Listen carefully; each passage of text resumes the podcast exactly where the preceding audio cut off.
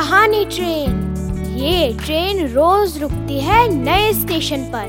मिलाती है आपको एक नई कहानी और कई नए किरदारों से। तो सब सवार।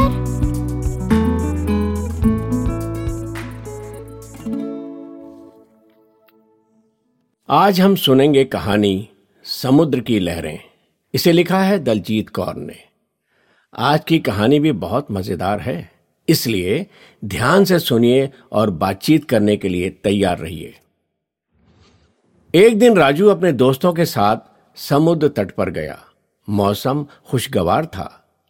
समुद्र से ठंडी हवा आ रही थी। कई लोग मौज मस्ती करने के लिए किनारे पर थे। राजू भी अपने दोस्तों के साथ मस्ती कर रहा था। कुछ देर बाद राजू को भूख लग गई। उसने अपने बैग से चॉकलेट निकाली, उसका रैपर खोला और खा लिया। चॉकलेट के स्वाद का लुत्फ उठाते वक्त राजू ने रैपर को किनारे पर फेंक दिया। अचानक उसने देखा कि एक बड़ी सी लहर किनारे पर आई और चॉकलेट के रैपर को समुद्र में बहा ले गई। राजू ने समुद्र तट की तरफ़ देखा। समुद्र तट पर बहुत कचरा था। एक के बाद एक लहरें रेत पर आती गईं ये ऐसा था जैसे लहरें समुद्र तट को साफ़ करने और कचरे को समुद्र में फेंकने की कोशिश कर रही हों। राजू ने कुछ देर सोचा। फिर वो अपने दोस्तों के पास गया और कहा, चलो, सब मिलकर सफ़ाई करते हैं। और सब सफ़ाई में जुट गए। कुछ घंटों तक उन्होंने कूड़ा उठाया और कूड़ेदान में डाल दिया। जब सारा काम हो गया और सब घर के लिए निकलने लगे तभी राजू ने समुद्र की तरफ़ देखा, समुद्र शांत था। लहरें अब कुछ धीमी गति से बह रही थीं। अचानक एक छोटी सी लहर आई और धीरे से राजू के पैर को छूकर चली गई।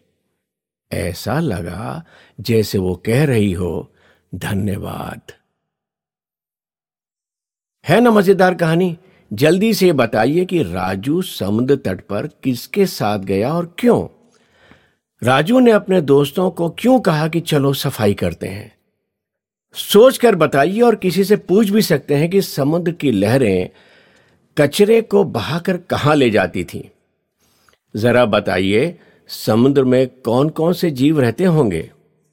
राजू को ऐसा क्यों लगा कि एक छोटी सी लहर उसके पैर को छूकर कह रही है, धन्यवाद अपने आसपास साफ़ सफ़ाई रखने के लिए क्या क्या करना चाहिए और क्यों?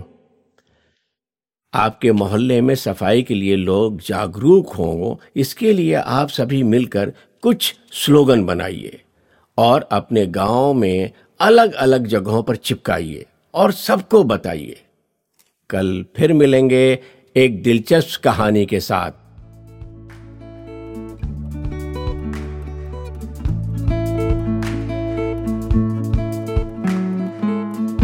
आशा है ये कहानी आपको पसंद आई होगी।